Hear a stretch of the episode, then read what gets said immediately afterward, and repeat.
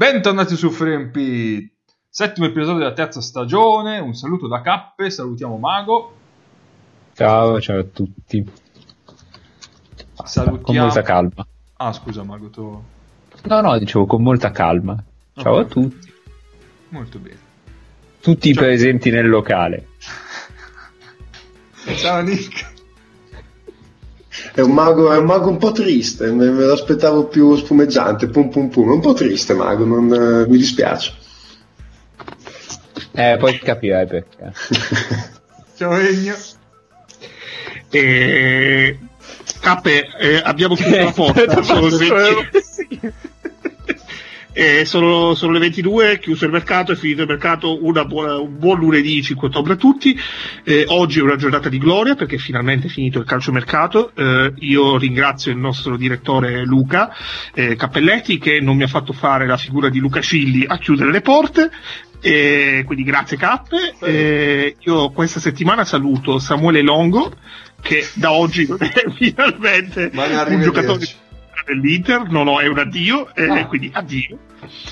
E poi saluto ehm, Sam, eh, non, non mi ricordo il nome in questo momento, ma è il medico di Trump, quindi eh, puoi scrivere medico di Trump, eh, mago, sul, sul foglio. Sam medico di Trump, è il suo cognome tutto intero, tutto attaccato.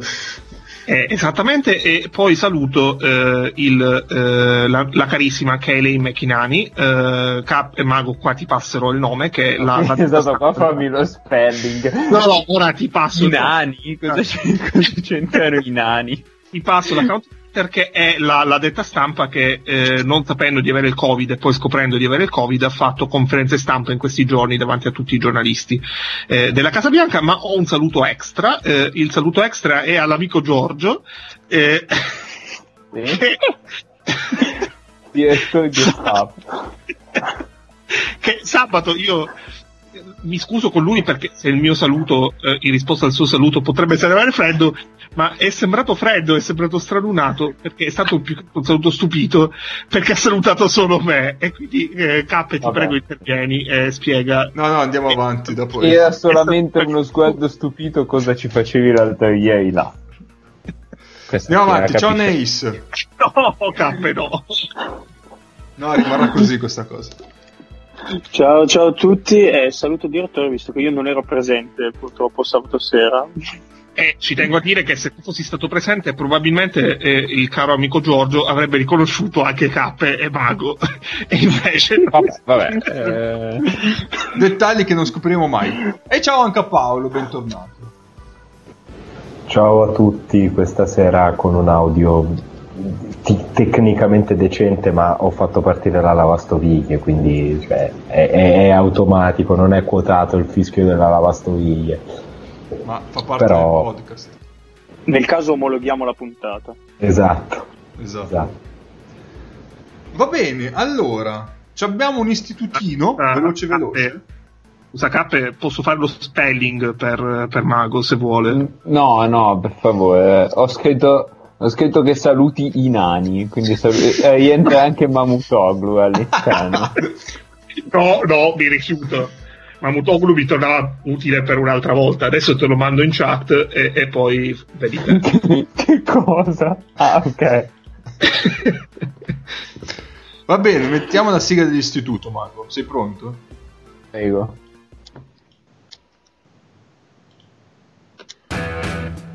playmaker, centro, la famosa asse play pivot.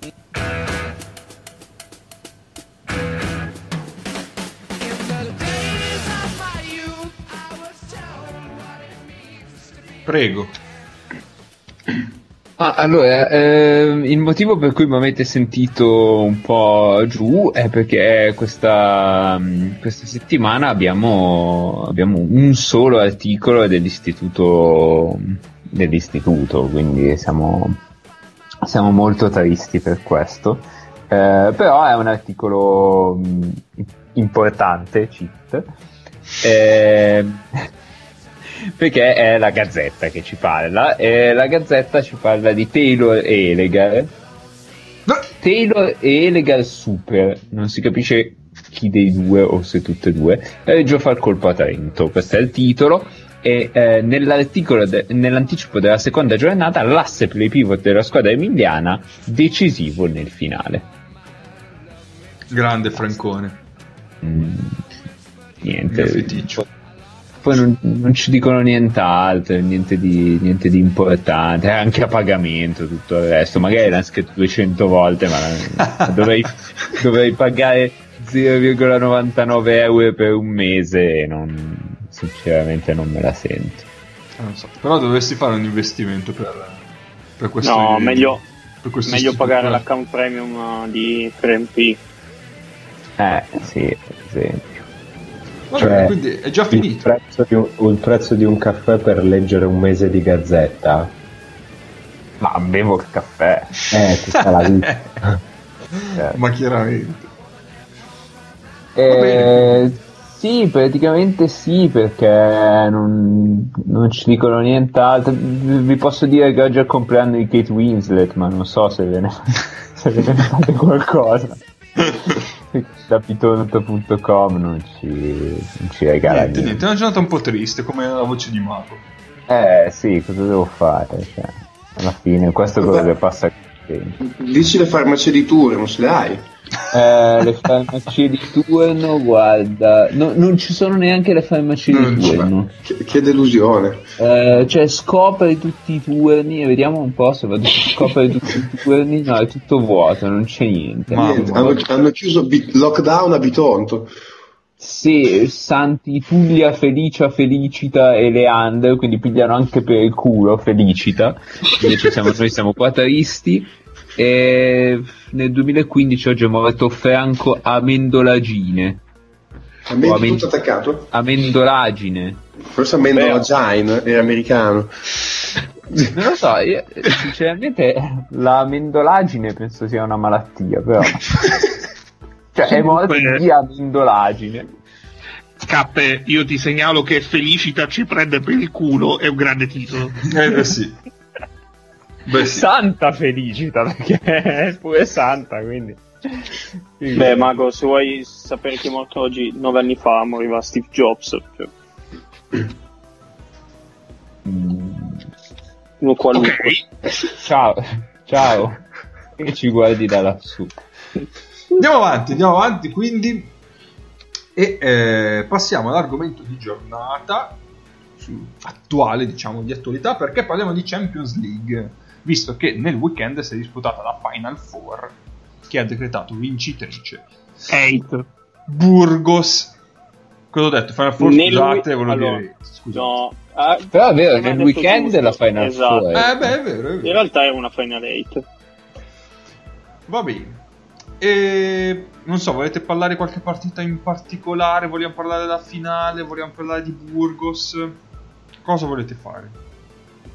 Allora, se volete parto io più che altro su Burgos perché me la sono, mi sono visto qualche partita in più per scriverci un pezzo Prego. e onestamente ho recuperato poco fa la finale. Non mi aspettavo potessero vincere, però sembrano veramente la squadra più in forma in- al momento per quel livello. È una squadra che già in SB aveva messo molto in difficoltà il Barcellona. Barcellona sostanzialmente al completo, forse mancava solo Corrigins ed era andata a giocarsela all'ultimo possesso, poi sull'uscita di Benita aveva fatto un fallo Rivero, fallo in attacco sul doppio movimento. Secondo me girano molto bene perché Penaroia è veramente un fenomeno a farli giocare. Splitta tanto i quintetti, cioè ci sono dei, dei determinati giocatori che giocano insieme ad altri, quasi da Platinum System. Quindi Alex Renfro, il playmaker, chiamiamolo titolare, gioca con Kravic in modo tale che possa giocare tanto pick and roll insieme a lui. Cook, Om- Omar Cook, sì, quello Omar Cook gioca insieme come coppia di guardia insieme a um, eh, McFadden che più o meno è diciamo l'instant scorer che ti esce dalla panchina che durante queste finalette è stato veramente on fire ha fatto canestro in qualsiasi maniera e con loro gioca tanto anche Ken Norton che anche lui apre il campo e permette di avere un, un impatto offensivo dalla, dalla panchina a questa squadra tantissimo secondo me gira alla fine attorno a Benite che è quello che poi gli fa ne hai giocati magari un po' più d'esperienza, gli fai canestri che contano e gli gioca realmente da esterno, poi ogni tanto fa il 2, ogni tanto fa il 3, però è, è l'esterno di punta di questa squadra. Questa è una squadra che l'anno scorso era arrivata decima in ASB con Fittipaldo, aveva Gusto Lima, ha cambiato qualcosa quest'estate ed era già riuscita a passare quel girone con la classifica Bulls in ASB che mh, l'aveva qualificata alla semifinale contro il Barça.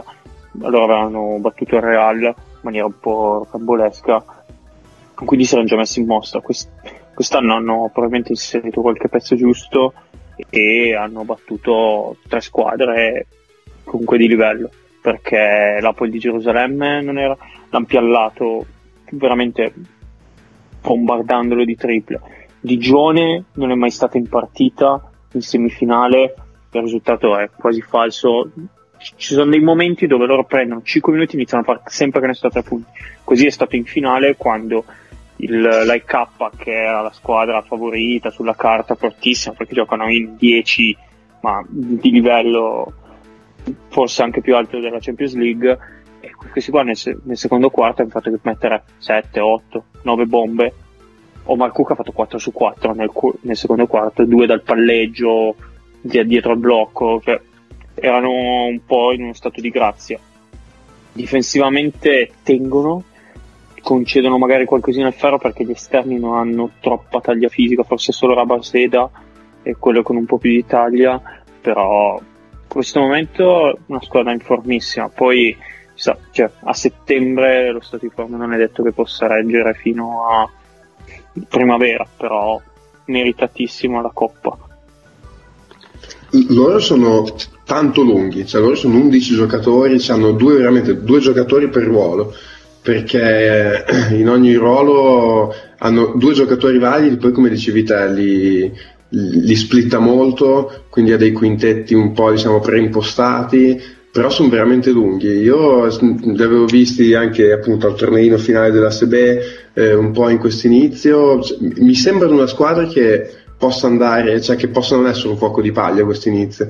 Non, non mi sorprenderei di vedere a fine anno come la squadra un po' sorpresa dell'ASB perché comunque appunto sono lunghi, sono costruiti abbastanza bene. Eh, Ken Horton per me è un bellissimo giocatore, eh, Brescia secondo me ha lasciato andare un gran bel giocatore che gli faceva molto comodo. Eh, lui e... viene svolta un po' dalla panchina.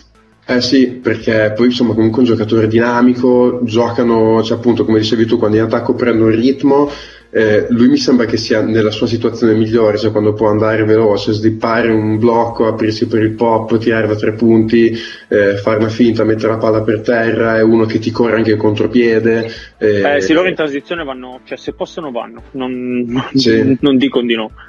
Anche perché poi hanno due lunghi come Kravic e Sacco che sono comunque due lunghi veloci, cioè non, non sono dei plantigradi, cioè che eventualmente ti arrivano a rimorchio velocissimi anche loro, cioè sono, sono, anche belli da vedere giocare, quando prendono ritmo in attacco sono, sono, veramente un problema da fermare, quindi appunto secondo me non sono un fuoco di paglia, cioè li ritroviamo in fondo anche in ASB a livello di magari semifinali, eh? cioè non è che adesso vadano a rompere, non credo che abbiano quello che serve per andare a rompere le scatole a Reale e Barcellona, però secondo me sono una di quelle squadre che quest'anno rompe le scatole in ASB. Allora, non so, io, io temo siano no, corti sotto canestro, vai Ennio. Io ripensando eh, al discorso dell'anno mh, Neis ha fatto riferimento al decimo posto in cui erano al momento della pausa. Eh, quando comunque mancavano una decina di giornate.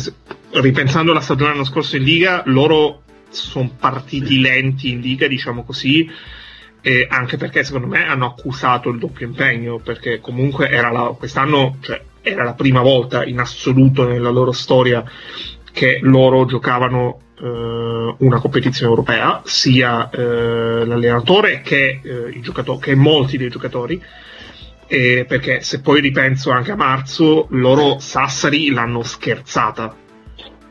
E nessuno doppia... si aspettava di questa... Eh, esatto, cioè, su, sul, sul doppio impegno, cioè sulla doppia sfida, Sassari l'hanno scherzata. E Sassari in quel periodo eh, non era messa eh, male, cioè sì, era uscita un po' col col boccone amaro dalla Coppa Italia, ma eh, non era messa male, cioè in campionato credo che avesse comunque una striscia di vittorie consecutive tipo di 6 vittorie consecutive.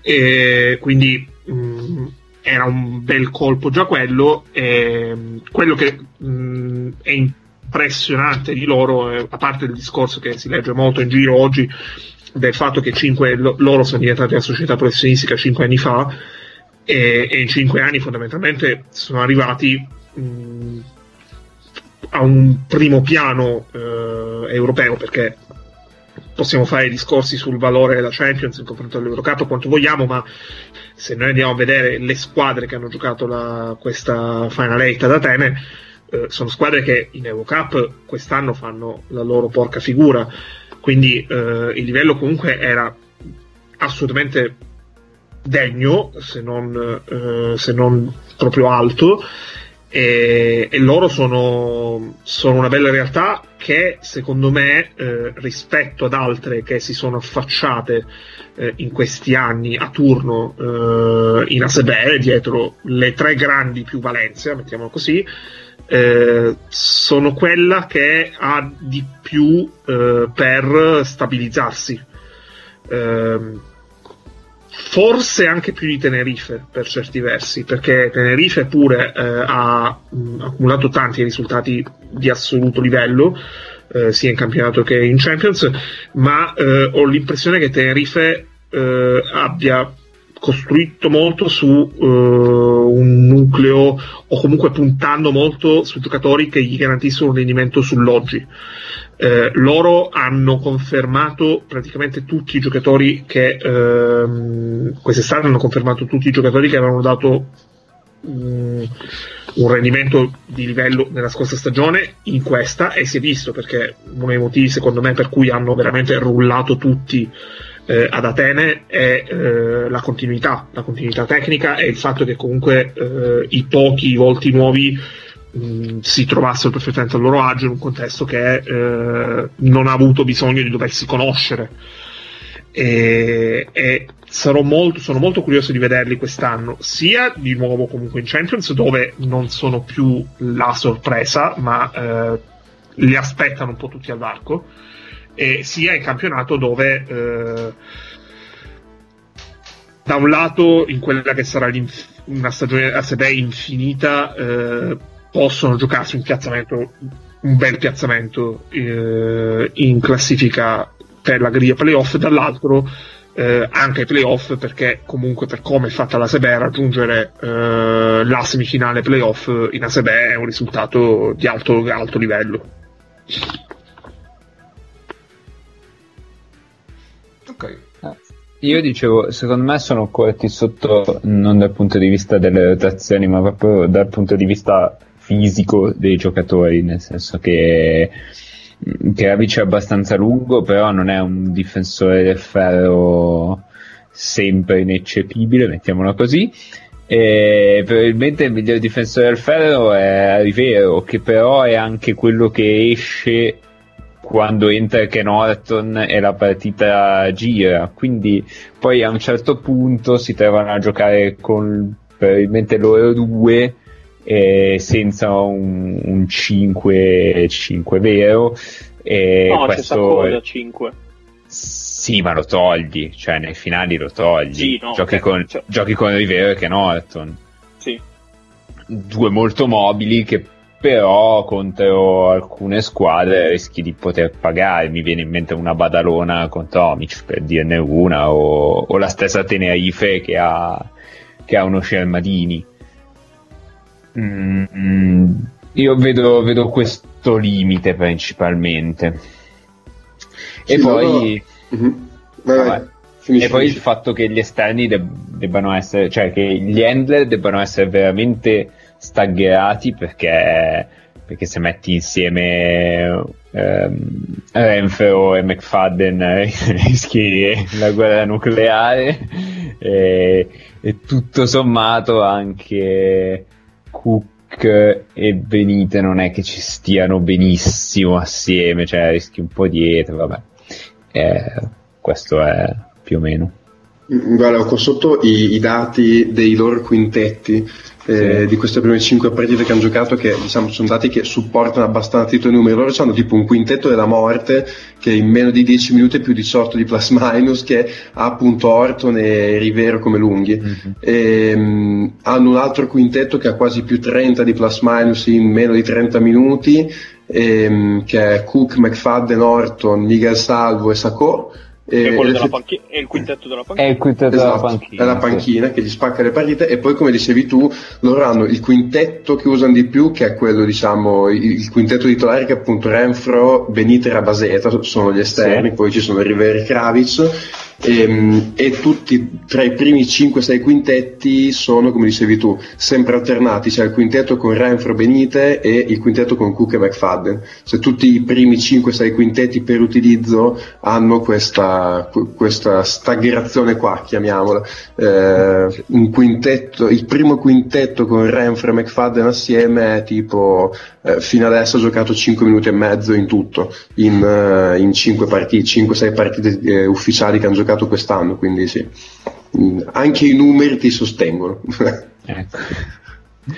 Eh, sì, e poi Om- Omar Cook vediamo, insomma, nel senso, mi è sembrato, io ho visto solo la finale, cioè ho visto dei pezzi, ma non, non con molta attenzione, però eh, la finale l'ho, l'ho vista un po' attentamente e diciamo Omar Cook a un certo punto è impazzito e ha rimesso in piedi una partita che ha, non dico finita, ma indirizzata molto male con veramente quattro tiri in quattro azioni tirati fuori dal nulla, cioè senza giocare assolutamente a niente, come piacerebbe eh, dire a Paolo. Ehm, No, io che l'ho visto un po' di più, a me Quindi- viene molto comodo il fatto che ci sia McFadden vicino a lui che tutto quello che tocca tira. sì. è chiaro. Gioca tanto Sì, sulle sì, ci uscite, lui passa il pallone, gioca, che ne so, gioca pick and pop, giù se no giocano, ehm, sì, sempre Orton che si apre, a lui, a lui sta anche bene così secondo me. No, no, ma quello è chiaro, però il problema è che, cioè, andando avanti con la stagione, io dubito che tenga queste percentuali. Eh, Poi Omar Cook dietro è attaccabile, eh. Cioè, un quintetto Cook McFadden, io lo voglio avere contro Ma se appunto, sono un attacco avversario, sinceramente. Io pensavo che in finale con l'AEK, per parlare un po' anche di loro, Sì. eh, quando entravano dalla panchina Tyrese Rice e Zizis, potessero mettere un po' in difficoltà, principalmente Rice. E invece è stato il contrario che Rice e Zizis non sono riusciti a tenerli mai. Poi facendo canestro è stato anche più facile, però non sono riusciti proprio mai, Beh. mai a tenere. Eh, Ice e Zizis l'hanno impostata con i blocchi per Cook, noi ci passiamo dietro. Sì. Era Eh, Rice, che prendeva, era Rice che prendeva Cook. Eh, sì, sì, in realtà passavano dietro su- praticamente su tutto. Tanner, boh, forse McFadden. eh, Benite vabbè. anche. Ehm, ma Benite ricordo che è un po'...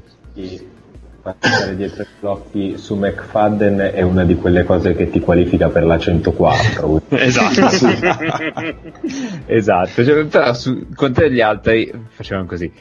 E però quando prendi 12 punti in tre azioni, o in quattro azioni, ma letteralmente 12 punti in quattro azioni, è chiaro che ti, cioè, ti cadono delle certezze, quindi inizi a dire, vabbè, magari su Cook, dato che questo ce n'ha messi 12, passiamo assieme.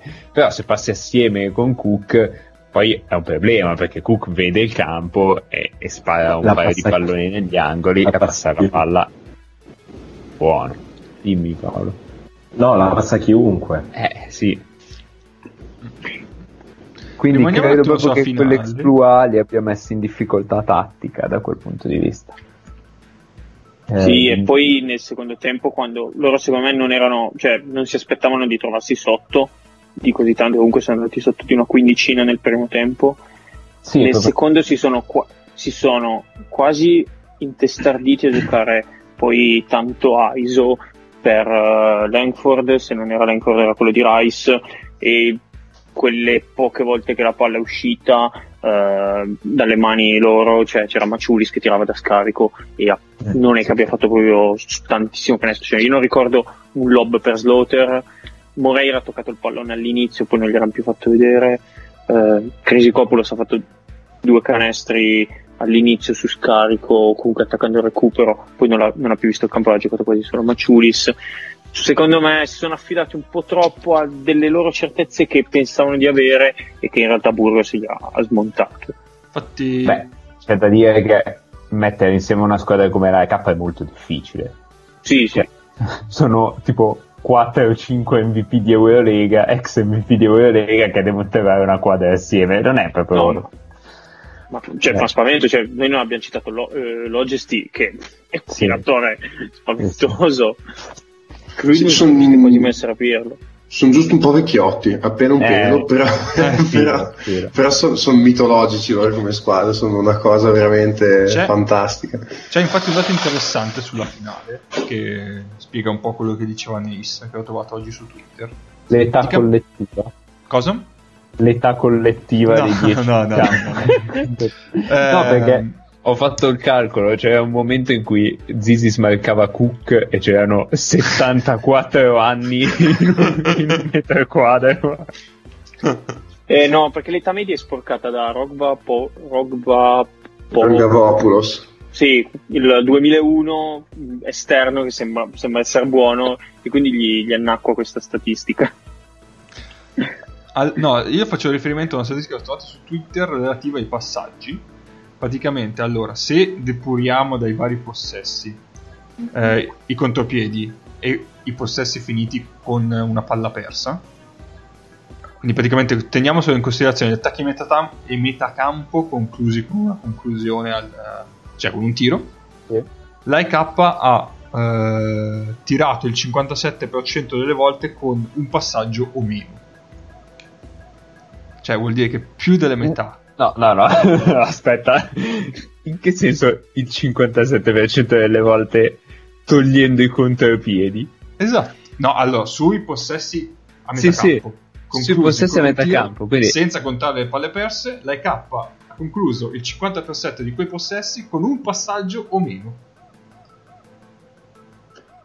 Cioè, abbastanza... cioè, fa Eh, capire io- bene che loro puntavano sulla ISO, ecco. Eh, cioè, io, io mi sono accorto che la palla non è che proprio girasse, però è un dato terrificante. eh sì, eh sì. Sì, È, io- la classi- io- è la classica volta eh. dove i numeri supportano la- l'occhio. sì, sì. È Ma un neanche a tennis. incubo. Cosa Sì, io, Paolo? io vi dico che, che sto, sto vedendo la. Ce l'ho qua sotto che sta andando la finale. E sono al terzo possesso consecutivo dove l'azione è rimbalzo una volta di Rice, va di là, 27 palleggi, tiro, rimbalzo di Langford uguale, eh, rimbalzo di Langford un'altra volta uguale, un'altra volta. Eh, effettivamente sì, non è che se la passino proprio un granché. Eh. È un incubo Lovecraftiano questa roba qua. ecco, per esempio, Burgos, stessa condizioni, 34% dei possessi, no? Non il 57%. Sì, difatti io mi ho visto in diretta solo il secondo tempo, diciamo un po' già a buoi scappati. E... Cioè, comunque ho visto i primi 5-6 possessi erano palla Rice in punta che tira o passaggio per Langford che tira. Cioè, non è che nel Che secondo poi- tempo hanno cercato di fare qualcosa di diverso. Oh. Io ho questo dubbio, perché tu puoi fare ti- 57% dei possessi con un passaggio o meno e dire sì, però ho fatto 4 palleggi. Ma a questo punto sarebbero praticamente tutti contropiedi in realtà. Eh, sì. E in realtà è la stragrande maggioranza dei possessi in contropiede, però facciamo finta che non sia così. Non metti mai per terra la palla, ho come l'impressione che però i possessi dell'IK prevedono tipo un numero di, di palleggi compreso tra i 400 e i 4000. Più o meno. Tranne quelli di, di Langford che sono finta di partenza, finta di partenza, finta di partenza, finta di partenza, tiro. Oppure dal post Oh. si gira un po' sul O poi petto. segna, eh, perché pur sempre, cioè, sempre le mani di Langford e quelle non sono cambiate.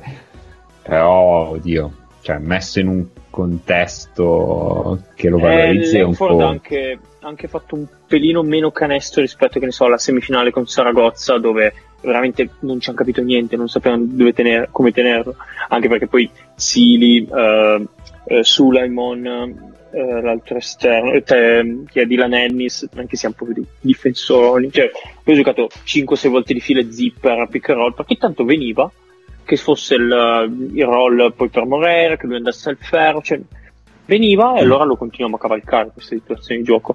In finale non, non sempre è venuto e quindi boh, palla lui e basta, quasi. Io un paio di note, mi ero dimenticato il momento in cui Kravic eh, ha cominciato a tirare liberi di sinistro, me l'ero completamente persa questa cosa, e, dopo mi era sfuggito. E Antetokounmpo che fa il tifo per la K in, Sì. eh, in tribuna, divertente questa cosa, e Taddeus McFadden... E ha perso anche lì, e ha perso Esatto. anche lì, tra l'altro. Non Antetokounmpo benissimo. sarebbe dovuto essere da un'altra parte eh, domenica e non ad Atene. Sì, mettiamola così. Ehm, sempre in una bolla, però in un'altra bolla. Esatto. E, e Thaddeus McFadden è la trasposizione scarsa di Louis Williams, secondo me. Cioè, poi tutte le volte che lo vedo giocare mi viene in mente Louis Williams dei Clippers. Eh, cioè, ha quel ruolo lì, gioca più o meno in quel modo lì. Louis Williams è molto più forte, però è lui. A me ricorda un altro per quella maledetta fascia che ha mh, sotto la pelata, eh, però non, non sono ancora riuscito a capire chi. Prima o poi lo scoprirò e ve lo dirò in diretta. Va bene, passiamo al Possiamo prossimo andare? argomento? Prego. Direi di sì. Allora, come abbiamo detto settimana scorsa su Twitter, adesso passiamo, torniamo alle fasce di Eurolega, ma non le nostre, ma bensì quelle dei nostri cari ascoltatori. Che quindi Allora, beh, adesso non le leggiamo singolarmente, una, forse, forse solo una la andiamo a leggere. Allora, cari ascoltatori, si vede che da quando non sono più una presenza fissa molte cose sono cambiate, eh. Cari ascoltatori.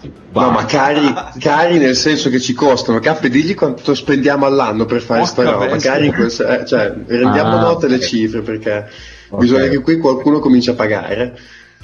Guarda, se prendete dei soldi quando me ne sono andato io, veramente io. Mazzo. Pa- Paolo, ma quando c'eri tu gli ascoltatori arrivavano in orario. Esatto. esatto, esatto. Ecco perché la mia vita è andata un po' sottosopra, perché per gli ascoltatori che arrivavano in orario, eh, no, io non ci sono più e quindi vita sottosopra, ci sta. Ci voleva ordine. ci sta, ci sta, ci sta. Allora, no, beh, allora non andiamo a leggerle singolarmente perché vabbè, sono un pochetto, poi vabbè, sarebbe un elenco Sì. della spesa, diciamo. Abbiamo fatto due giochetti, quello di andare a fare mm, la media dei vostri voti, è venuta fuori una, eh, una griglia di prime otto molto simile alla nostra. Perché abbiamo il Fenerbahce ottavo, noi abbiamo Valencia forse ottavo, aspetta, c'ho nell'alto foglio. Chi, chi c'è dentro nella Sesca. griglia degli ascoltatori? Allora, dal Ok. primo all'ottavo, Sesca, Barça, e qua penso che eravamo allineati. Sì. Efes, Real e Sì. Maccabi, anche qua tutto sommato Sì. ci eravamo, Olimpia, Kimchi e Fenerbahce. Forse il Kimchi è, È il. Kimchi. È il Kimchi per Valencia, secondo me, il cambio. Esatto, sì, Kimchi Fenerbahce. L'influenza di Nick sugli ascoltatori. Eh, questa... sì, sì, sì, sì, sì, sì. Poi abbiamo segnato le squadre che hanno ricevuto un maggior gap tra le varie fasce, quindi nel senso, per esempio il Kimchi ha Sì. ben alcuni voti, non ben, ha alcuni voti in fascia 1 e alcuni voti in fascia 4, quindi c'è un bel gap. Adesso, andiamo- adesso voglio i nomi, però. Eh, mentre le vado a recuperare, adesso andremo a parlare un po' di queste squadre, eh, del perché queste squadre suscitano così tanta differenza, così tanta distanza di fasce tra la gente. Vogliamo partire proprio dal Kimchi, che è quella, Guarda, quella fascia più ampia 1-4. io ti dico che i nostri Excel sono sotto controllo. Abbiamo mandato subito i nomi alla polizia e domani processo per direttissimo. ovviamente, ovviamente. Allora, vediamo che ha preso lui. Cioè, Però aspetta, di, di cosa dobbiamo parlare? Cioè, c'è, c'è un folle che ha messo l'uno in, il Kim in fascia 1. Folle, folle, stai molto attento a quello che dici, che Ma ho no, amici vabbè. influenti dentro la bolla di Putin, occhio. Cioè, per dire, se- Fortnite è stato visto comprando. sì. cioè, secondo me, per esempio, nel Kimchi, vedere uh, una distanza di 1,4 vuol dire che c'è eh, una differenza di valutazione molto forte, molto forte, scusate, sulla qualità offensiva, probabilmente. Su quanto un buon attacco, una, un buon attacco, una presenza matti- massiccia di gente che sappia segnare possa influenzare una stagione. Sì. Beh, noi abbiamo quasi tutti considerato il fatto che questi abbiano aggiunto due attaccanti probabilmente tra l'elite dell'attacco Eurolega come un peggioramento complessivo della squadra perché loro hanno inserito eh, McCollum e, mm, e Monroe e siccome noi cioè, vedevamo già che il Kimchi giocava eh, faceva 120 di offensive rating mettere due che fermano la palla per noi è abbastanza cioè, quan- quantomeno non migliora l'attacco ecco e in più sono due pessimi difensori. È chiaro che se uno dice eh, con questi due fanno 140 di offensive rating ci sta a considerarli in fascia 2 secondo me. In fascia, in fascia 1 è un po' è un po' tirata però in fascia 2 capisco il ragionamento ecco. però può mettermi nei panni di, di Nick in questo caso che ha fatto, ha fatto un account fake No, beh, secondo me il discorso è quello, nel senso quanto puoi pensare che l'attacco superisca la difesa che chiaramente non c'è. Secondo me siamo, cioè, è, è lì. Poi vabbè, la fascia 1 secondo me mh, è fuori di dubbio che non ci entrano perché va bene la qualità e tutto quanto, però in fascia 1 trovi delle squadre che hanno anche più qualità del Kimchi, però in difesa sono un'altra cosa. Penso che Barcellona, CSK l'abbiamo vista più o meno tutti. Cioè, Barcellona è una squadra che ha un'altra qualità e in difesa ti, str- ti ammazza, cioè però roba- amico te l'ha detto Nick eh? Cioè, eh, nel senso non è che te l'abbiamo fatto dire da eh, un ceceno te l'ha detto Nick Fascia 1, insomma, se era una trollata, bene, ma in fascia 1, cioè il Kimchi, non so, mh, o o fanno 140 punti tutto l'anno, allora vabbè, ok, però, però ecco, secondo me mh, mh, le squadre che hanno così tanto talento ci sta che abbiano delle, delle valutazioni che oscillano, che possono avere delle oscillazioni molto ampie, perché comunque ci sta poi che il talento un po' t'affascini e comunque mh, a questo livello serve anche per stare dentro le 8, cioè che, che è poi il discorso che facevo io quando facciamo le, le- le presentazioni delle fasce, cioè comunque è una squadra che ha talmente tanto talento che al netto della difesa comunque secondo me gli basta per stare dentro le 8 comunque in lotta per i playoff. Ecco, il nostro amico si vede che non è un nerdazzo di, di livello perché non conosce il termine diminishing return. Con diminishing return si intende una cosa che per gli studenti di, di economia sarebbe sostanzialmente un concetto di economie di scala. O il perché due cose belle non ne fanno una bellissima necessariamente. Cioè, per fare 140 di offensive rating, anche se è, una, ehm, è un numero eh, ponderato, però di fatto si è dimostrato avere una correlazione col pace, cioè è più facile avere un offensive rating alto se giochi tanti possessi, nonostante sia il denominato- i possessi siano il denominatore di- de- del rapporto che ti porta all'offensive rating. Se vai Perché- veloce attacchi meglio.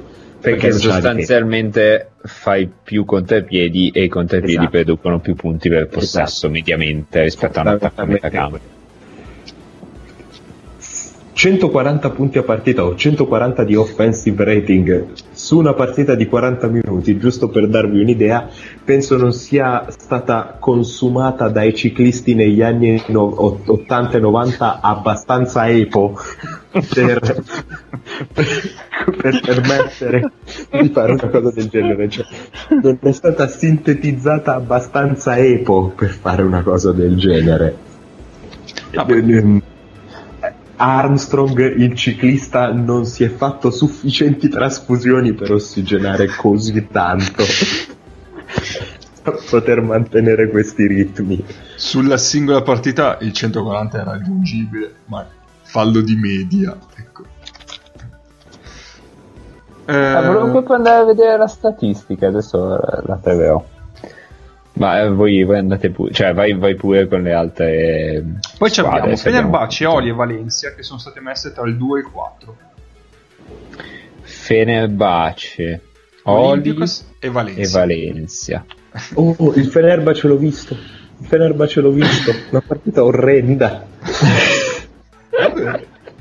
Sì, bruttissima. Stella Rossa, cioè Fenerbahce Stella Rossa è una partita veramente imbarazzante, cioè imbarazzante, brutta, stilisticamente brutta, tra due squadre che secondo me sono sul lungo periodo molto interessanti. Mm, più, più la Stella Rossa che, che il Fenerbahce in questo momento, Stella Rossa che è destinata a rimanere brutta, brutta, brutta, proprio tutto, ehm, tutto l'anno, però poter essere un pochino più efficace, magari. E il Fenerbahce in questo momento è leggerino, è proprio leggerino e sostanzialmente i due, i due fari che illuminano la notte in attacco sono Meli Mamutoglu e eh, Dixon, cioè Quindi attenzione agli scogli perché un attimo. No, vabbè, nelle, loro, nelle loro cose le fanno molto molto bene, però capisci che Devi fare e, eliminare. oh, ehm, Hamilton Hamilton è, è- è- è un, è un bel, mm, una bella presenza da mettere in area in difesa ed è un, un atleta clamoroso però sono, sono bruttini Allora, io ho trovato il dato. L'anno scorso ci sono state 22 partite con più di 140 di offensive rating e 6 con più di 150. Diciamo che delle 22, 5 sono dell'Efes, Ci sta. eh, 4 sono dello Chargers. Eh beh. e io questa cosa non me la spiego. Eh, e solo due del Kimchi. E invece la difesa più presente quando si va oltre, cioè quella che prende di più partite da 140 di offensive rating è la difesa direi della Svel con 4 e Basconia con 3 cioè una sola presenza del Kimchi come peggiore difesa che però è la peggiore di tutte è Efes Kimchi dove l'Efes ha fatto 155 Puttana. Ah, io, io vorrei soltanto aggiungere una cosa brevissima sul Kimchi. Io non so quante partite il Pana vincerà in trasferta quest'anno tirando col 21% da 3. No- non aggiungo altro, ecco. Sì, però c'è da dire anche che Kim Kipan è stata una partita tra azzoppati contro, cioè mancavano Scapperemo 26 agli giocatori Sì, completamente. sì, è c'era più stata, è stata una tragedia greca. Sì, nel vero senso della parola. Sì, sì, comunque è vero.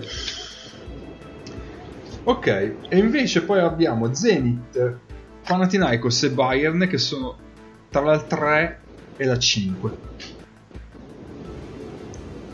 Forse il Bayern da- dalla, dalla partita di, di venerdì, qualcuno ha votato dopo magari, non lo so.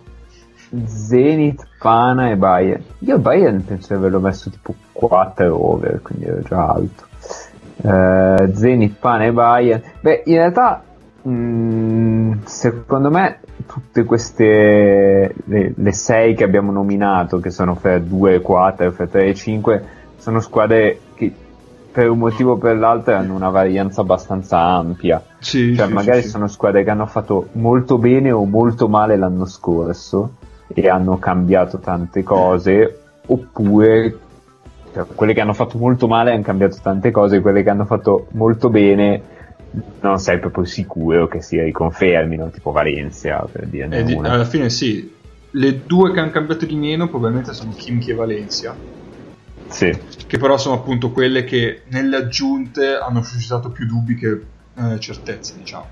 sì. Eh, il Kinky vuoi per eh, quello che abbiamo detto prima sull'aggiunta di altri attaccanti, Valencia per l'aggiunta di Williams, che probabilmente ancora adesso dei dubbi ci sono sulla coesistenza con Dublevic. Sì, anche Io- perché Valencia è una squadra molto simile, ma si è andata a cambiare due fattori che però sono due fattori fondamentali in quello che era l'equilibrio di Valencia, quindi il Mhm. dubbio ci sta. Eh, io posso capire la varianza eh, di- quando parliamo di queste tre, posso capire eh, chi mette Bayern in fascia 3 o in fascia 5 è lo stesso del Pana, anche se eh, ho delle posizioni che molto distanti dalla fascia 3 per entrambe.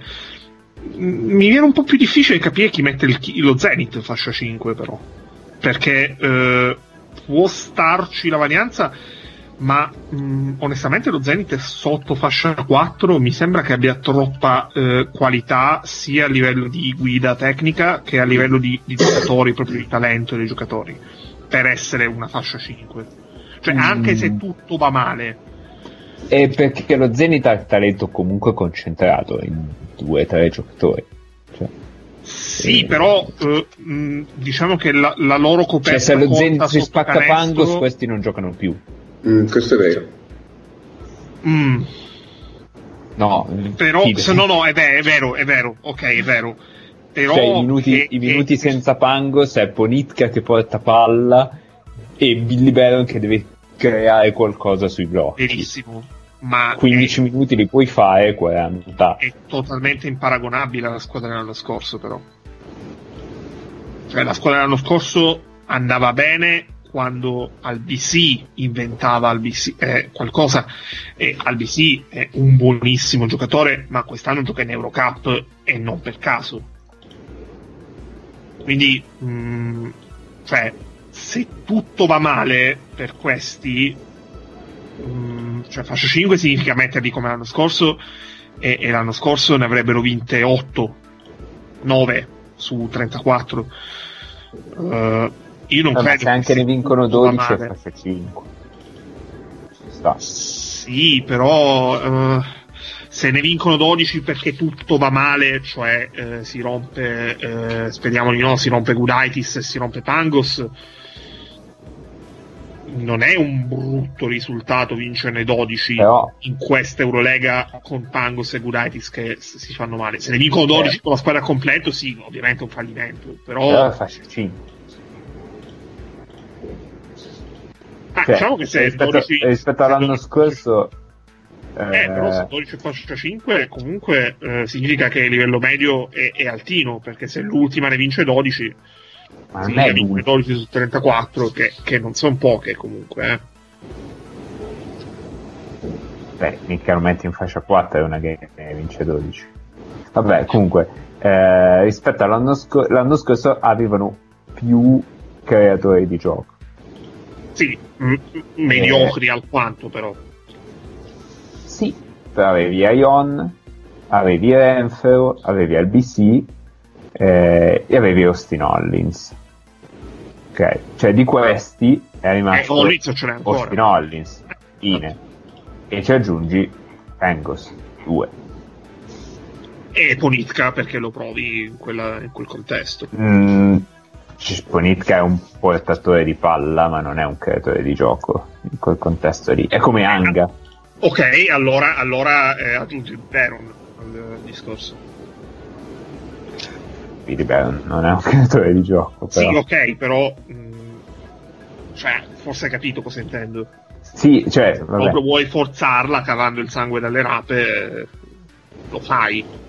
Non è ovviamente una delle dieci soluzioni ideali che puoi avere in una squadra, però Però se Billy Baron è il tuo creatore di gioco, sei in fascia 5. Cioè, senso- ok, sì.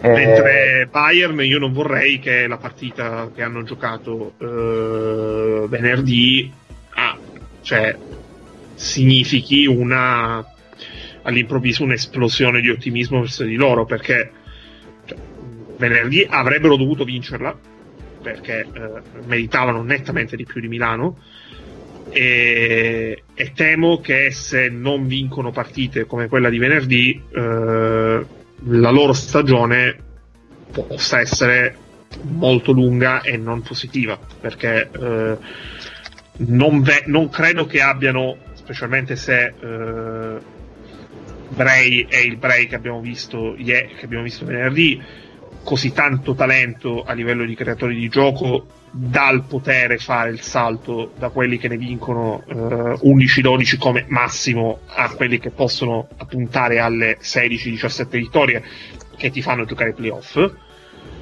Eh, però è anche vero che sono abbastanza profondi, quindi questa è una cosa che eh, può decisamente giocare a loro favore.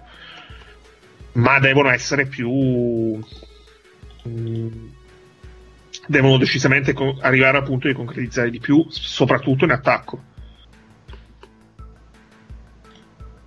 Boh, io non, non sei così, cioè soprattutto sulle prime giornate non sei così così netto. Cioè, secondo me, più che vince nelle prime giornate è importante vedere che tipo di squadra sei. E secondo me eh, si è vista una squadra, poi lo dovranno confermare, ma si è vista una squadra che difende quasi alla morte per 40 minuti, eh, si è vista una squadra con tanti giocatori che hanno possibilità di creare dall'uno contro uno, soprattutto per se stessi, però in attesa di TJ Bray ci sta anche questo, e si è vista una squadra che ha spento e acceso più volte, cioè il Bayern non ha giocato al massimo delle sue potenzialità dal mio punto di vista e comunque se la stava giocando contro una squadra di fascia superiore, quindi secondo me è una partita ampiamente positiva del Bayern.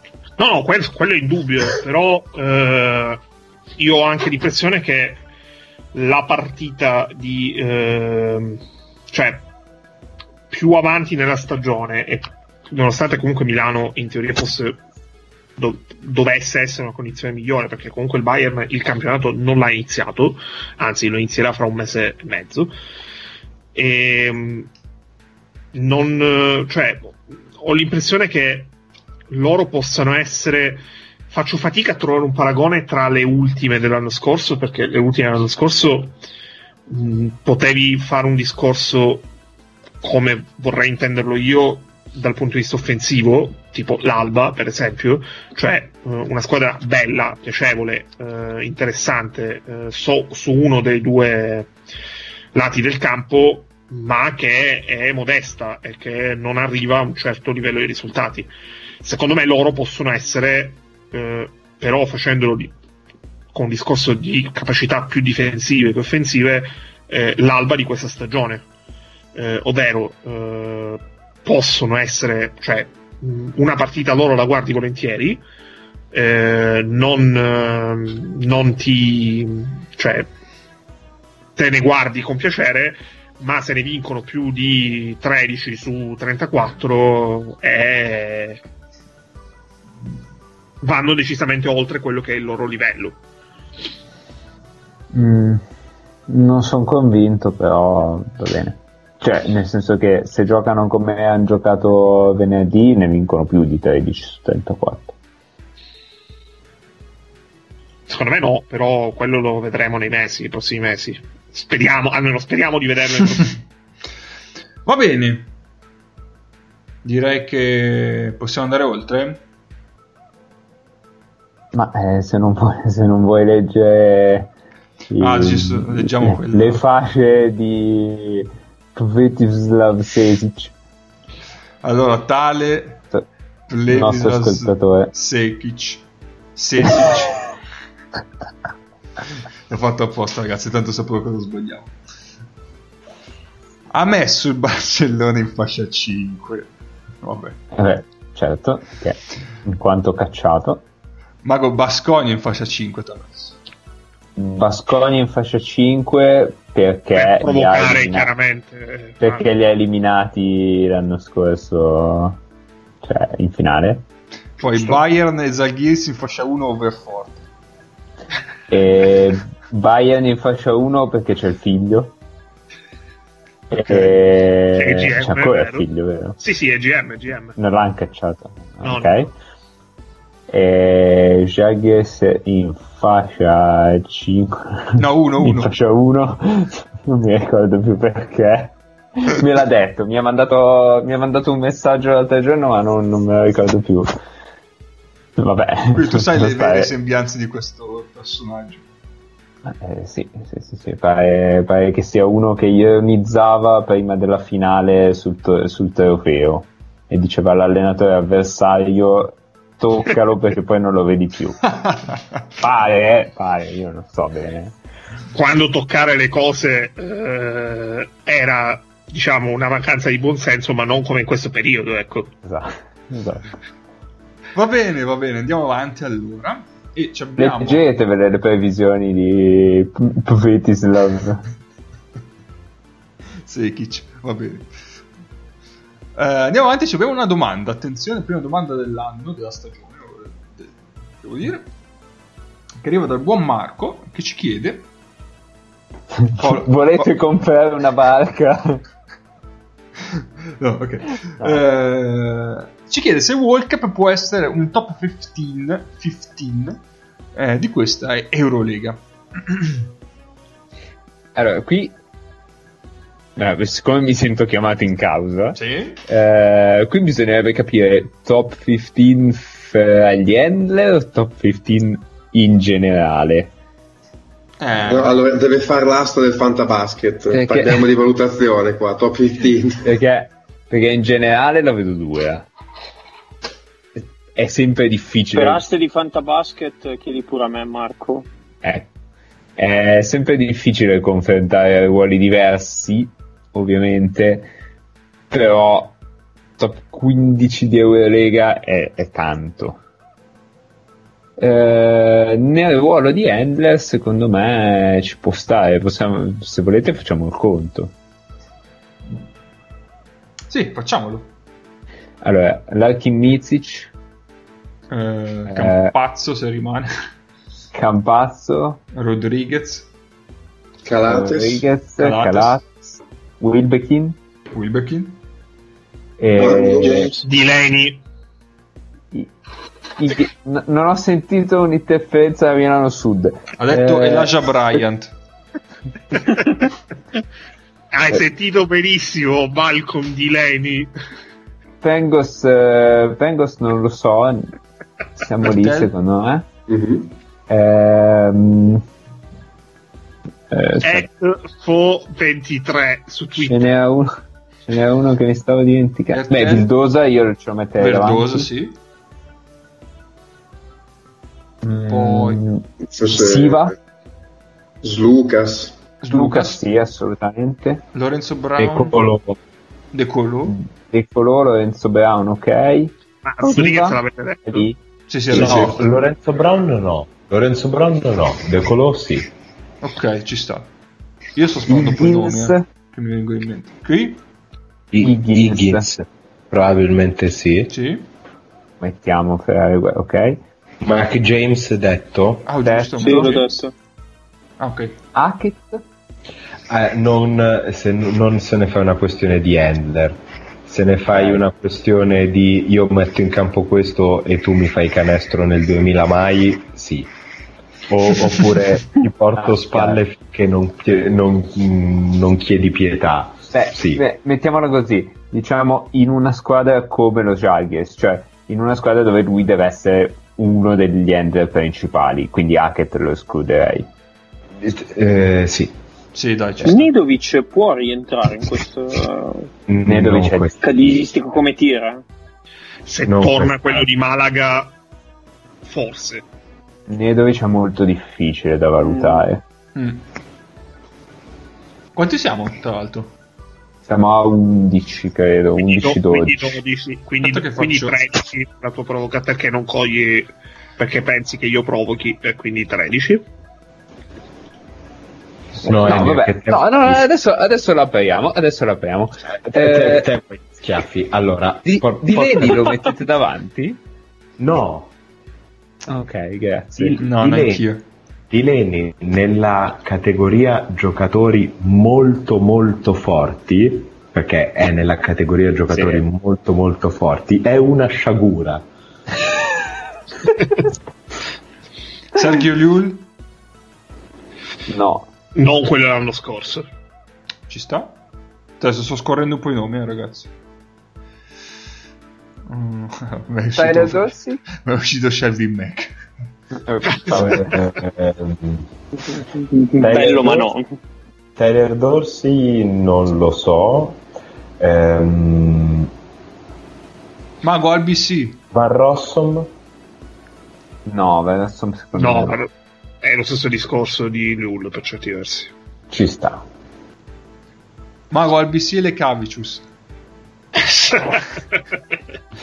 Eh... Loro sono bottom 15. No? Quindi Eh. dai, secondo me ci siamo, eh. Eh, sì, borderline.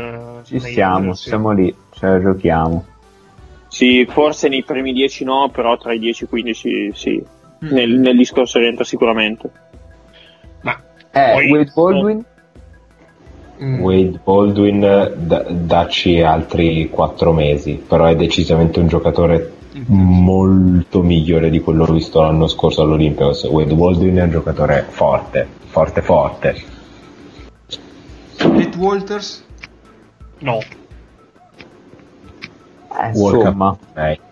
Sta lì, World eh, Cup sullo stesso livello, secondo me. no, io prendo World Cup 10 volte. Die- Eh, dieci ah, volte non adesso, lo so. Eh, 10 volte no, però World Cup May. Solo perché ha più taglia. Eh, Che è lo fai qualcosa. Sì, sì. Boh, Mm. Quindi dai, Eh, tutto Peyton sommato Siva è l'abbiamo lì, dai. Peyton Sì, Siva sì, l'abbiamo detto. Milos? E come l'abbiamo messo Peyton Siva? Davanti o dietro? Peyton Siva secondo me è dietro. Anche secondo me. Peyton Siva è buono, ma è in una squadra in cui è molto aiutato. Molto Ah, aiutato. Sved, che sì. Sved. Eh No, sì. vede davanti, cioè già Vede solo per quello che fai in attacco. Bobois? No, Bobuano. no, no, no. Secondo me da Handler no. Allora, secondo me il miglior Bobois sì, il Bobois di oggi no. Beh, sì, beh, il migliore Bobois spostava, non dico spostasse in NBA, ma quasi. No, io, io ne ho uno che però non è in Eurolega. Teodosic oggi è davanti a World Cup. Mm, Mm, Teodosic secondo me se lo metti in un contesto della Lega ti accorgi che è meno bello di quello che sembra. Più che altro come... Cioè, sarebbe simile a un contesto di Siva, probabilmente. Cioè. Sì, lo devi proteggere un casino e poi secondo me comunque è un giocatore che se trovi la difesa che decide che lo annulla Teodosic è un genio, un mago, tutto quello che vuoi, però te lo tolgono dal campo. Milano lo ha tolto dal campo. Eh, Però Milano l'ha tolto anche perché ha la taglia per farlo. Devi avere la Eh, taglia. Eh, ma eh, però in Eurolega secondo me ne trovi di dif- eh, il Partizan l'anno scorso l'ha tolto dal campo. scorso Mm. Sì, è vero. Cioè, quando am- eh, rimane un giocatore incredibile, eh, però se guardate anche come gioca, in questo momento Teodosic è eh, pick and roll e, e passaggi, vabbè, che vede in tutti i modi possibili e immaginabili e tira da tre punti. A, un certo livello del gioco, se tu gli metti un difensore che gli fa fare fatica, lo fa arrivare un po' con le gambe scariche sui tiri e, e gli toglie un po' di linea di passaggio, Teodosic, parlando di livello Eurolega, è un giocatore che oggi, eh, anche fisiologicamente, perché comunque ha un'età, non è un atleta incredibile così, riesce a limitare molto. cioè in un Forse contesto ideale dell'Eurolega eh, è uno che fa 15 minuti di qualità, secondo me oggi Teodosic. Ve ne, ve ne sparo due o tre. Eh, Kevin Panther? Non è un handler. Eh. Cioè, n- non è Però, cosa. però neanche World Cup è un handler. Wow. Cioè, No, vabbè, è, è un, però Panther è proprio un closer. Dice, ok. dargli in mano è, secondo me rischi come dicevano di Ponitka prima con lo Zenit nel senso è quello che non vuoi fare secondo me Allora, Allora- se- so- sono d'accordo con voi, ma se ne fai un discorso di valore, mh, il Panther della Stella e del primo mese a Milano gli sta davanti. Eh, sì, però è troppo small sample. Sì, Eh, esatto. Vi faccio, eh, vi dico un po' di, di dati relativi al World Cup dell'anno scorso, ovviamente. Ok. Io ricordo che tirava con delle percentuali senza senso. All- no, io sto guardando adesso i... mi faccio un po' di autopubblicità. Eh, Dei- sì, sì, da... dei ruoli. E lui è finito, è un primary ball ender, ma è finito perché c'ha eh, pick and roll handler giocati è nel 92esimo percentile, Ok. le ISO 94esimo, Aspetta, 92esimo percentile fra le guardie o 92esimo percentile totale? totale.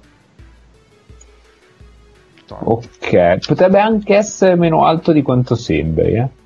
Sì, allora lui l'anno scorso giocava il 40% dei suoi possessi Mm? come pick and roll. Da Ok. handler, ovviamente. Ok, Alla fine però era su queste 40 sono vuol dire 3 possessi a partita in media. Quindi, cioè, ok. non tantissimo. Ehm, vabbè, poi ti chiedo di darmi dei riferimenti. Cioè, tipo. Allora, se volete so, faccio un Calates, confronto col con... Eh, facciamo il confronto su quella tabella per il confronto. Ok. Secondo me, secondo me è anche una cosa Calates. interessante per rendersi un attimo conto di. Sì, sì, sì. Non lo so, Ca- tipo. ecco, è proprio perfetto. Allora, World Cup e Calates sono entrambi bo- eh, primary ball ender, no? Ok. Eh, Calates è 0,99 ovviamente di lender giocati, cioè il 99 Ok. percentile.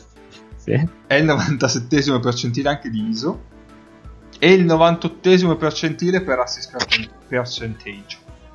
Ok. World Cup è sempre nella stessa categoria 92, 94 e 95. Allora ti chiedo un confronto con Nate Walters. Con Nate Walters subito. Così. Che l'anno prima giocavano insieme, tra l'altro. Sì. Ah, Walters ha giocato troppe poche partite, quindi uh, Ah. Me, lo sono ritrovato come off-ball player. Eh, Perché- Lore- Lorenzo Brown? Lorenzo Brown. So, sto pensando a delle comparison che possano avere un. un Allora, senso. Lorenzo Brown era uno shot creator perché faceva più ISO che handle- eh, pick and roll Ok. ed era 98 percentile per ISO, 94 per handler e 95 per eh, assist percentage. Quindi Lorenzo Brown giocava più pick and roll di, di World Cup. Al- eh, questo non te lo so dire Perché un- assoluti, lo posso cercare. No, come, come percentuale sui possessi giocati.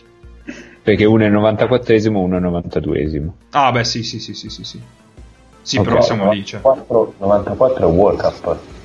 No, 92 è World Cup e 94 è Brown. Di, di, per- di pick and roll, sì. Ah, ok. Ecco, una cosa che non avrei mai detto, tipo. Però diciamo che Brown eh, aveva qua- 15 possessi in mano a partita, mentre World Cup eh, 12. Quindi Mm, ok, ci sta. ci sta. Come, come minuti invece siamo lì, 25-25. Ok. E u- ultima cosa, ultima cosa che chiedo. E De Colò invece? Sì. Cioè uno che... Perché sto pensando a gente che giochi sia da bolender primario, magari quando, quando Mhm. il play è fuori, e si- sia da, anche da secondario. Quindi mi viene in mente ehm, World Cup eh, con ehm, le Cavicius Sì. e, e De Colò con Slucas per dire. Mhm. Allora, De Colò era anche lui un primary ball 95 percentile per pick and roll, 90 Ok. per ISO e 80 per assist percentage. Ok. Cioè, a me la cosa che piace più di, di è che cioè, è un fa- diciamo che è un fattore, nel senso non è una tassa in nessuno dei due lati del campo. Sì, chiaro. Quindi cioè, anche in difesa è un ottimo giocatore, quindi ha doppia valenza, è un two-way.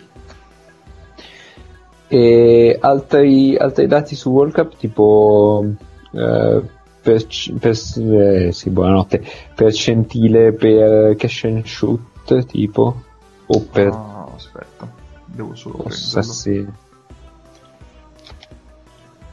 Così, giusto per, per dare un contesto. Sì, sì, sì. Aspetta che non seleziono. E... Poi poi vorrei chiederti un sacco di cose anche su Casey Rivers, ma eh, non, è, non è parte di questo. No, perché a me hanno detto che Casey Rivers arrivava da Bolender primario allo Jaguars, quindi eh, volevo un attimo... Allora, come catch and shoot è il 45esimo percentile sempre Ok, di tentati, è sempre parlo sempre sì di sì sì tentati. sì. Come catch and drive è l'89esimo, Ok, come off screen 65esimo e basta, poi il resto sono altre robette. Come, per esempio come tagli 29esimo, cioè. ok. Ehm, per sapere quanti ne gioca a partita di questi, cioè il catch and shoot, catch and drive e off screen. Allora, catch Abbiamo and shoot, catch and 12 shoot è un possessi possesso. totali, giusto? Sì, allora, quel- 12 è quella che ti stimavo io. Questi, Sì. se vuoi calcoli precisi, c'ha- giocava 3 pick and roll a partita. Ok. Un catch and shoot, un ISO e quasi un catch and drive. Ok.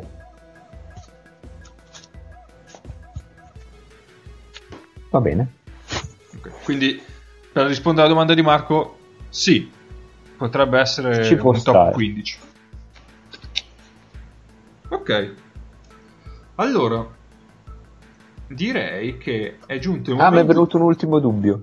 Sì, Scusate, faccio come il tenente Colombo. Quando sta per uscire dalla Hai stanza, poi torna indietro e fa la domanda. Terribile. Hai rotto il cazzo. Eh, no, non è così interessante World Cup. Cioè, Sopra o sotto Stefan Jovic per cosa? per fare Bolender. Sopra o sotto Stefan Jovic, World Cup Mm. al momento sopra. No, per 30 anni. ai, mondiali, ai mondiali Master 55. Sopra. Ok. Sopra, sì, anch'io sto col sopra. Allora, siamo giunti quindi all'ultimo pezzo, l'ultima parte di questa puntata che una nuova rubrica, signore, con anche nuova sigletta. Attenzione, 20 secondi di novità.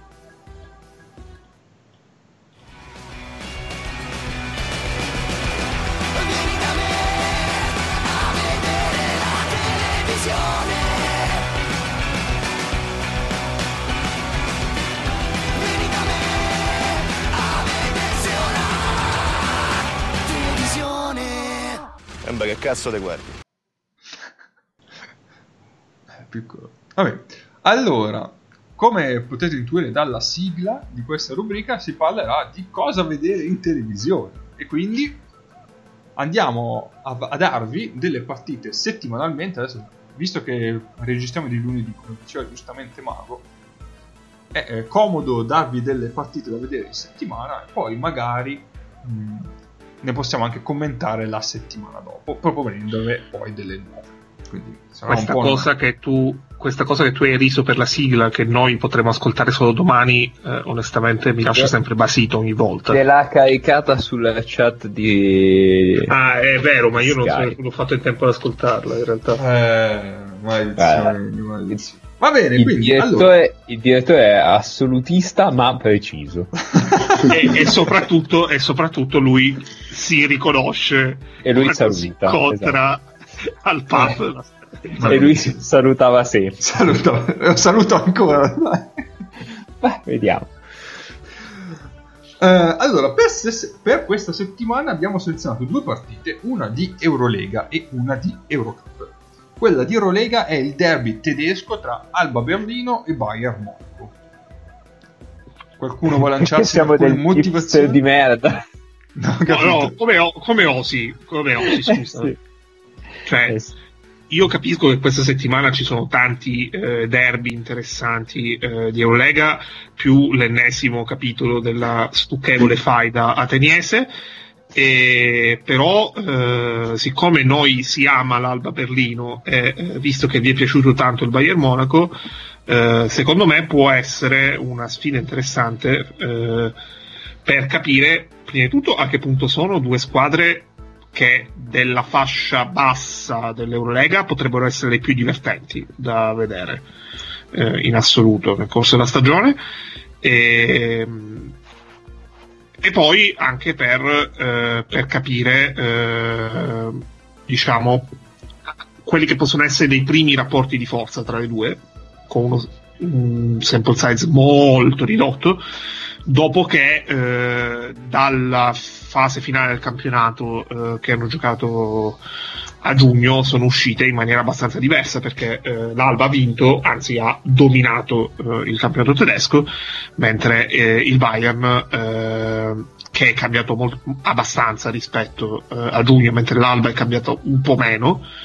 Eh, rispetto a qualche mese fa, eh, il Bayern eh, è uscito male, veramente male contro Ludwigsburg. Eh, sono due allenatori eh, molto divertenti da vedere perché eh, sia Aito che Trinchieri propongono due pallacanestro abbastanza diverse ma molto godibili secondo me eh, dopo un giovedì obiettivamente ricchissimo a livello di, di partite di quelle del venerdì, secondo me, eh, è nettamente la partita più interessante da, da guardare. Sì, secondo me mh, mm, sono due squadre per certi versi abbastanza simili perché difendono più o meno nello stesso modo, cioè occupano tanto l'area proprio fisicamente. Eh, si è visto contro Milano eh, da parte del, del Bayern che occupava molto le linee di passaggio e le linee di penetrazione ed è una difesa che già si apre e si chiude abbastanza rapidamente, soprattutto quando non c'è già Joan Johnson in campo, ma magari c'è un, un finto 4 tipo Zipser che è, era quello che era cheat, ma eh, comunque è, è, meglio di Joan Johnson dietro. E, ehm, e, poi secondo me sarà molto interessante vedere ehm, un, un reparto esterni piuttosto, cioè un reparto render più piccolo come quello del, um, dell'Alba, dove però i giocatori sanno trovare degli spazi anche dove non ci sono, perché sia Peyton, soprattutto Peyton Siva, ma anche Maudolo sono due che, che vanno in penetrazione anche dove sembra non esserci spazio. E, ehm, e, poi mi interesserebbe il duello fra i lunghi, dove secondo me se Reynolds è quello di venerdì ha tipo tre marce in più di, di tutti i lunghi presenti sul campo, però dall'altra parte c'è Sigma che potrebbe come dire fare incoglionire immediatamente qualunque, qualunque 4 metta in campo eh, il Bayern. Quindi non lo so, mi sembra per alcuni versi fra gli esterni molto bilanciata e molto simile e per altri versi tra i lunghi completamente sbilanciata però a favore di tutte e due a seconda di quello che consideri quindi ehm, non, non saprei veramente come potrebbe andare a finire una partita del genere. Sì, sì sono due, sono due squadre che vengono da due, tra virgolette, belle sconfitte, nel senso che comunque adesso Bayern Monaco probabilmente l'ha un po' anche buttata via, eh, però comunque giocavano contro due squadre sulla carta di livello superiore, sono state in partita bene tutte e due, quindi curioso di vedere se confermano che non è stato solo un exploit e, ehm, e, poi appunto c'è tutte e due da considerare anche la cosa che loro in questo momento l'Eurolega è, loro è loro, il loro unico campionato ancora per un bel pezzo. Quindi probabilmente è anche l'occasione per vedere due squadre molto fresche perché sostanzialmente loro adesso fino a eh, quando è che parte il campionato tedesco a novembre, loro giocano solo in Eurolega, quindi cioè, comunque hanno quel vantaggio lì, arrivano preparando bene la partita tutta la settimana, sono freschi, riposati, e quello comunque eh, come qualità della partita può, fa la differenza. Ok, Direi che passiamo all'altra. Mm, sì, direi che possiamo. Sì. L'altra è quella di Eurocup ed è un grande Grande classe. di questo podcast Pa- Partizan Reyer. Venezia vincerà Belgrado anche quest'anno, scopriamolo insieme ai nostri eroi. Tra l'altro dobbiamo capire come lo potremmo scoprire insieme, ma quello è un altro discorso e seguite, eh, contattate, scrivete all'amico Davide Magalli. Ah, oppure, oppure entrate nel, nel gruppo Telegram di 3MP e Anche. lui ci aggiorna di straforo quando gli pare. Tutte le volte che, che può da contratto dirci qualcosa, dirci. Esatto. Giustamente non vorremmo mai che lui perdesse il posto di lavoro per noi. Cioè, già io il cazzo quasi due ore alla settimana, se in più perdete anche il lavoro, sembra veramente troppa scortesia. Io qui sono curioso di chiedere a Paolo, tu il partito l'hai già visto quest'anno? Hai visto la partita dell'Eurocup? Mm, No, No, no, io, eh, io ho visto la la partita vedere, ma non. Ho visto la partita con Badalona, ho, ho avuto idee, di, cioè impressioni contrastanti, nel senso che la squadra è cambiata abbastanza rispetto all'anno scorso, è cambiato anche l'allenatore in panchina e, mm, e comunque si vede. Eh, cioè, per dire, mi ha dato l'impressione che mh, Thomas e Mosley, poi vabbè, eh, era la prima, la prima partita, credo, ufficiale che giocassero quest'anno. E, mh, se non sbaglio. Poi dopo tra l'altro hanno perso in ABA all'esordio contro, contro una squadra di cui non ricordo il nome. E mi sembrano Thomas e Mosley, specialmente Mosley, meno al centro di quanto fo- non fossero l'anno scorso. E, mh, sempre bello da vedere il fatto che loro come rotazione vabbè, hanno sostituito Walden con eh, Cody Miller McIntyre che per, un- per certi versi può essere una riproduzione di Walden è forse un po' più alto però è un po' quel tipo di giocatore e, mh, però ecco è bello da vedere che adesso ha veramente tanti minuti Trifunovic che ehm, gioca, gioca dentro le rotazioni di tutte le partite obiettivamente è, è proprio un bel giocatore se loro lo fanno giocare Mm. È, è- è quel bagliore di luce tra gli handler serbi dopo aver visto a livelli di nazionali giovanili Marinkovic, non, Sì. eh, no- non Marinkovic, Marianovic, scusate. Eh, Marianovic che non è eccola, Eccola lì. Mm, che, Poi che non è guarda Bob- caso mentre parla del Partizan, cioè l'apoteosi sta cosa. non, no- non Marianovic Boban, c'era tra, tra le nazionali giovanili serbe un Marianovic che faceva il playmaker che era un'altra sciagura, però è un giocatore scarso, non è come Delaney che tra i giocatori molto molto molto forti è una sciagura, no, Marianovic è scarso ed è una quel Marianovic è scarso ed è una sciagura, invece Trifunovic è forte. Sì, anche perché appunto poi lo usano insieme anche a Page eh, o, e Gordic, e in difesa lo possono usare su, anche i ruoli di ala volendo perché comunque è due metri Trifunovic, quindi proprio cioè, è bello proprio da vedere giocare. Hanno perso la partita in volata, sono andati molto in alto e bassi, mi sembra sempre una squadra di alto livello dell'Eurocup, anche se non mi hanno dato quell'impressionona che mi aveva dato l'anno scorso. E allora sarebbe, cioè, bello vederli con Venezia, che è una squadra sempre quadrata, che mi sembra molto in forma e potrebbe essere una gran bella partita. Io ce li ho ben presenti. sì, nel dubbio il girone di Venezia quest'anno Mamma mia, è sì. veramente bello. Sì. Perché come dicevamo prima, forse tu li hai visti Nick, le due squadre che si diceva, vabbè, queste arriveranno quinta e sesta, Sì. due squadre vere, Burg e Istanbul. Sì, sì, Cioè, perché sono proprio due squadre materasso. Sì, cioè, adesso Istanbul mi- per assurdo potrebbe essere quella che arriva ultima perché mi sembra un ammasso di talento che però al momento non ha molta forma. Eh, Burghi invece ha cominciato a- a- alla grande, ha vinto tutte le partite, ha vinto con la Svel in campionato l'ultima. Eh, sì, diciamo che come girone d'apertura in regular season Venezia non sta avendo molta fortuna ultimamente. Però ecco, potrebbe vincerlo quest'anno come l'ha vinto l'anno scorso, perché l'ho vista veramente bene Venezia in, in queste prime partite. Ok. Altro? Ok. Ma io aggiungo che c'è un, secondo me, un duello, se, se si presenta bellissimo per Sean Thomas e, mm, e Day, e Austin Day. Mm. Secondo me potrebbero tipo volare le sedie, eccetera. E, e poi c'è un duello fra handler enormi perché tipo Stone contro Yaramaz potrebbe essere carino da vedere.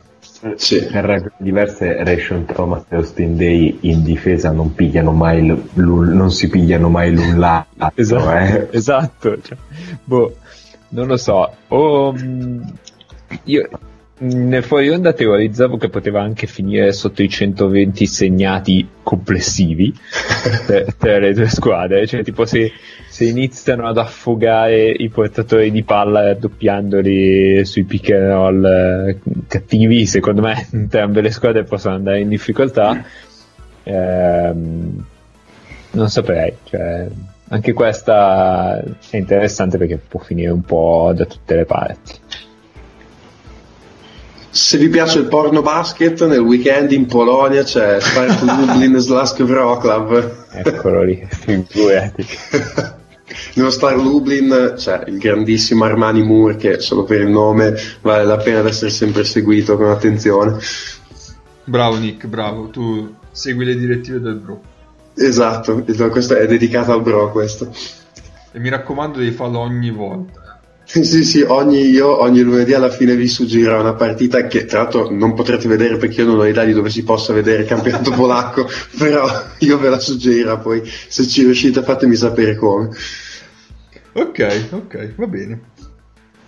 Eh, direi che abbiamo concluso, ragazzi. Un'ora e 26, attenzione. Eh, qua, Un po' cortini, eh? Sì. Eh, io faccio presente una cosa che non so forse eh, se c'era saltato il conto. In questo momento sulla pagina Spreaker ci sono 100 episodi, quindi questo non è però il 101esimo episodio perché eh, Spreaker conta anche come episodi i tre speciali di Natale. E il worst eh, of anche. Sì, i due speciali di Natale più il, il worst of. Eh, quindi questo è il nostro 98esimo episodio. Siamo vicini al quotata 100, vuoi dire?